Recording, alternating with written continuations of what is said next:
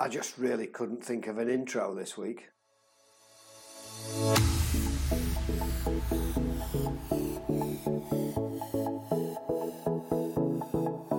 This is Rich English.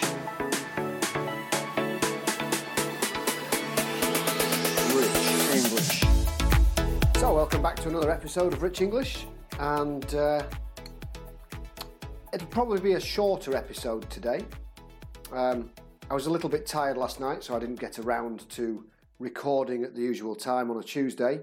So here we are. It's a Wednesday evening. I'm feeling like I just really would like to go to bed, but I've just got that last bit of energy to bring you a few interesting facts, which will hopefully help you with your English and bring you a little bit of knowledge along the way. And um, I'll jump straight into it.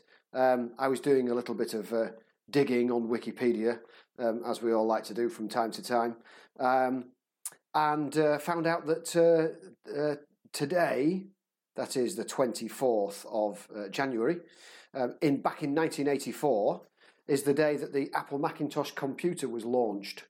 Um, and 1984, uh, so what's that, 40 years ago to the day. Um, when I was at college, uh, between the years of 1992 and 1994, um, I was using these original Apple Macintosh computers to do desktop publishing.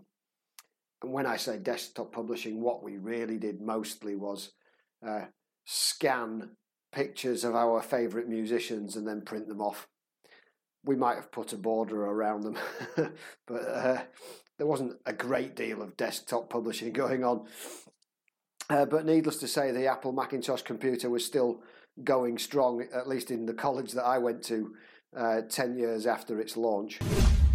Um, in uh, completely different news, uh, born on this day in the year 76, that's not 1976, but the year 76, was Hadrian. Who's Hadrian? Uh, Hadrian, um, you may have heard of Hadrian's Wall if you're interested in uh, uh, any British, long time British history.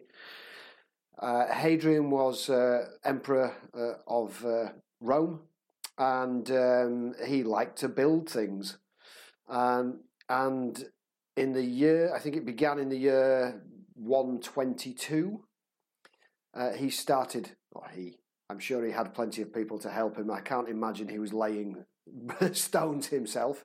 Anyway, Hadrian uh, started building his wall, uh, which ran from um, basically where Newcastle, present modern day Newcastle, is in the northeast of England.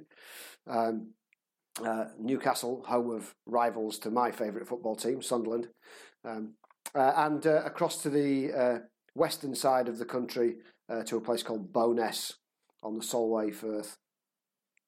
Um, it was built basically to keep the Scots and the Picts and the remaining Celts um, out of the rest of the Roman Empire. So it formed the most northerly part of the Roman Empire, or the boundary of the Roman Empire. Um, and actually, looking on a, on a, um, on a map, um, I've just discovered uh, something I'd never heard of before, which was Antonine's Wall, which was uh, built 20 years later, um, further north into Scotland. So uh, I might tell you a bit more about that unless you research it yourself. Uh, I know nothing about it, but I'm uh, um, I've just discovered it. So. Um, Okay, so it's uh, it's a one in, one out uh, today. Uh, one in being Hadrian, he was born. The one out, Churchill. Sir Winston Churchill, who I'm sure you've all heard of, Prime Minister of uh, United Kingdom of Great Britain and Northern Ireland during World War II, um, who passed away in 1965. So there you go. Um, I'm uh, going to keep it really short this week, as I've said, um, but I did want to bring you something. Um, and uh, next week, uh, I'll make up for that. So uh, do forgive me for the shorter episode this week.